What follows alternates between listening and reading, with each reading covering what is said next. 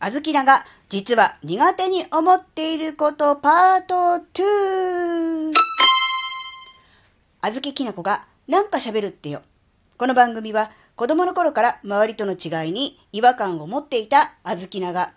自分の生きづらさを解消するために日々考えていることをシェアする番組です。こんにちは、あずきなです。あずきなが苦手なことシリーズ、パート2ですね。えっ、ー、とね、パート2はですね、あのね、これあの、えっ、ー、と、西野亮廣さんが、なん、なんだ、YouTube だったのかな Voicy だったのかななんかで喋ってて、あー、これ、あずきなも一緒って思っちゃってったのがあったんで、ちょっとだけ、えー、そこにね、乗っけて 喋りたいと思います。それはですね、あのね、上下の感覚がよくわかってないっていうことですね。上下の感覚がよくわかってない。あのね、最近、あのー、前か、前からね、あの、子供の頃から実はこれの感覚苦手だな、なんだろうって思ってたんだけど、ちょっと自分の中ではよくわかってなかった。もやもやしてたけど、言語化できてなかった。で、あのー、なんだろう、自分の中ではっきりそれを認識したのは、えー、3年前にバイオリンを習い始めてからです。えーとね、バイオリンの、うん、楽器の演奏の動きを、えー、頭の中で想像してみてください。えー、右手に、あ、右手じゃない、左手に楽器を構えて、右手に弓を持って、その弓をね、上下させて音を出しますよね。演奏しますよね。その弓の上下ですね。その感覚が、どうやら他の人と小豆では逆っぽいんですよね。どういうわけか。あの、アップって言ってこう、弓をこう上に上げるのがこうアップ。下げるのをダウンって言うんですけど、で、その、なんだろう、楽譜にもね、あの、特にあの、初心者向けの教本には、えー、ここは、あの、アップですよ、ダウンですよっていう、その、演奏記号みたいな感じで書いてあるんですよ。あるいはですね、まあ、オーケストラで弾く曲なんかは、全部このアップとダウンをこう、全部こう、全員でこう、合わせないといけないんですよ。一人だけ上とか、一人だけ下とか、逆方向とかダメなんで、それこそシンクロナイズドスイミングみたいに、全員が同じ動きをしなきゃいけないんですよ。なので、えー、あらかじめ我々、あの、初心者の集まりですから、先生がですね、えー、一つ一つこう、ここはアップ、ここはダウンってこう記号をね、書いてくれた楽譜を渡してくれるので、それ通りに弾かなきゃいけないんですが、どうやらね、あずきのね、逆なんですよ。で、おかしいと思って、まあ先生にもね、あの、それ逆ですからって言われるから、あの、あれおかしいな。なんで一人だけうまくいかないなんで逆なんだろうってずっと思ってたんですけど、どうやらその上下の感覚が人と違う感覚逆っていうふうに思ってて、そのバイオリンの弓ね。で、あの、なんでだろうってちょっと思ったんですよ。その原因、感覚が違う原因。それがね、最近ちょっと腑に落ちたんですよ。で、それは何かっていうと、あの、全体、小豆菜とそのバイオリンと楽器とその弓っていう全体のもっと俯瞰して遠くから見た全体を見た雰囲気だと、結局こう腕が上がってきますよね。右手がこうグーって上に上がっていくと弓も上がっていく。だからこれはアップですよね。当然そうですよね。で、手が下がる。手首が下がる。弓を持った手が下がる。弓も下がる。だからダウンですよね。ところがですね、そうじゃなくて、あずきなは、そういう全体の動きを俯瞰して頭の中で変換して、えー、想像して、あ、これは、あの、アップ、ダウンって考えるんじゃなくて、自分が今見ているものに対して、そこを基準にアップダウンって考えちゃうんですよ。えっ、ー、とね、例えば、想像してください。あの、左手の、左手じゃない、左の顎にバイオリン楽器を挟んで、え左手で持ってますね。で、そこにむ、そこ、そこを見てるわけです。その、バイオリンのその弦の部分を。その状態で、アップですね。右手がこう上がっていくわけですよ。ところが、腕は上がっていく、弓は上がっていく、けれども、バイオリンは動いてないですね。バイオリンの楽器左手で持ってる方。バイオリンは動いてない。ところが、その動いてないバイオリンを基準に物事を考えているいたようなんですよ、あずきなは。ね。なので、バイオリンの視点から考えてみましょう。そのバイオリンのその弓のその弦のところに、こう自分のこう、目があると考えましょう。そうすると、弓は上がってるんだけど、弓のなんだろう、う先じゃないな、元って言うんですけど、元は、なんだろうな、こう、手は上がってるんだけど、バイオリンから見ると、下がってるじゃないですか。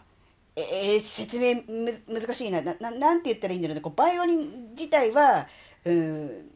なんだろうな、こう、そ、そこで固定されてて、弓だけが上がってるっていうのが実際の動きなんだけど、感覚としては、なんて言ったらいいんだろうな、こう、弓が、こう、ぐ、ぐーって上が、上が、上がってるんだけど、でも、なんだろう、下がってる。ああ、もう。うん、なんて言ったらいいんだろうな。あのね、バイオリンのその弦を見てると、あの、手の動きとしては上がってるんだけど、弓の、弓元って言って手で持ってる方ね、掴んでる方が、あの、自分に近づいてくるじゃないですか。その感覚が、結局、下の方が自分に近づいてるってことじゃん。下側が、最初の頃は遠くにあってるのが自分に近づいてくる。これが、感覚としてはなんか下がってるっていう風に取れるんですよ。これ本当に言葉で説明するの難しいな。で、逆に今度下がるとき、弓、指先が弦にさ、あの、触れていて、それがこう、スーッとこう下がってくるじゃないですか。で、うんと、腕の動きも下がってる。で、弓も下がってる。それは俯瞰して見てればそうなんだけど、そのバイオリンのその弦を見ている、そこから見てるあずきなとしては、だんだんと、だんだんとこう、なんていうの、弓先がこう、近づいてくるじゃないですか。うーん。本来、こう、上にある弓の先ね、先っぽの方が、弾いてるうちに、だんだんこう、弦に近づいてきて、弓先のその、一番端っこの部分が、弦に来るじゃないですか。その感覚が、なんだろう、上がるっていう風に取れちゃうんですよ。要するに逆なんですよ、感覚が。だから、ちゃんと分解して考えれば、で、自分の動きを俯瞰して、えー、映像化できれば、ああ、上がってる、下がってるっていうのは、その動き、手の動き、弓の動きのことを言ってるんだなって思うんだけど、そうじゃなくて、自分の小豆菜のパッと、パッと見の感覚としては、そうじゃなくて、そのバイオリンの弦を、そこを見て、その見たところが、うーん、を中心に弓が、どの位置にあるのかっていう、その位置関係で見ちゃうんですね。動きじゃなくて。だから、なんとなく、逆になっちゃうんですよ。わかりづらい。わかりづらいなんです。そうなんですよ。でね、さっき一番最初に言ったその、近婚の西野さんの、えー、発言で、あって思ったのが、えっ、ー、とね、彼が、あの、エレベーターのボタンを押すのをずっと間違えていたっていうことを喋ってて、例えば自分が今、2階にいて、1階に行こうと思ってるとするじゃないですか。で、エレベーターを呼ぶときに、上を押すか下で押すかで迷うって話をしてて、これ、まるっきり、あずきなも同じで、間違えて押すんですよ。で、だから今2階にいて、1階に行きたかったら、普通は1階に行きたいんだから、下を押せばいいっていう、ね、1階、だから下を押せばいいっていうのは当然わかるんですけど、あずきのは感覚としては、下にある、1階にあるエレベーターが来てほしいので、上を押したくなるんですよ。で、上を押しちゃって、ああ、違かったと思って、下も当然押すじゃないですか。そうすると、上が先に押したから、とりあえず2階に来た後は、そのまま下に下がるんじゃなくて、一旦上に行くみたいな、そういう表示になるんですよ。ただ他の階で誰も呼んでなければ、その段階で、もう一回閉まって、やるとこ下に行くってなるから、もう2度手間3度手間なんですけど、っていう話を、えー、なさってて、あこの小豆のあの、その、バイオリンのその弓の上げ下げの感覚ももしかしたら同じなのかなってちょっと思ったんですよ。なんか自分、基準がね、違うんですよ。自分を基準に考えちゃうっていう感じかなって思うんですよね、その原因はね。だから要するに今エレベーターがどこにあって、っていうことと自分との関係で、え上に来てほしい、上がってきてほしいから上を押しちゃうみたいな。本当は自分が下に行きたいんだから、下を押すっていう、それが、まあ、本来のエレベーターのボタンの押し方だと思うんだけど、そういう感じで、その感覚が、なんだろう、うーん、違うんですよね。で、それで結局、あの、未だにその弓のアップダウンに関しては、みんなと逆をやっていて、あの、しょっちゅう、しょっちゅう注意されます。あの、それ違います、逆ですとかね、あの、アップからだからとかっていう風にね、結構あの、頻繁に注意されます。なので、あの、なんだろう、あの、ね、演奏記号を無視しているわけでもなく、えー、適当に弾いているわけでもなく、もともとの感覚、自分が持っている感覚が、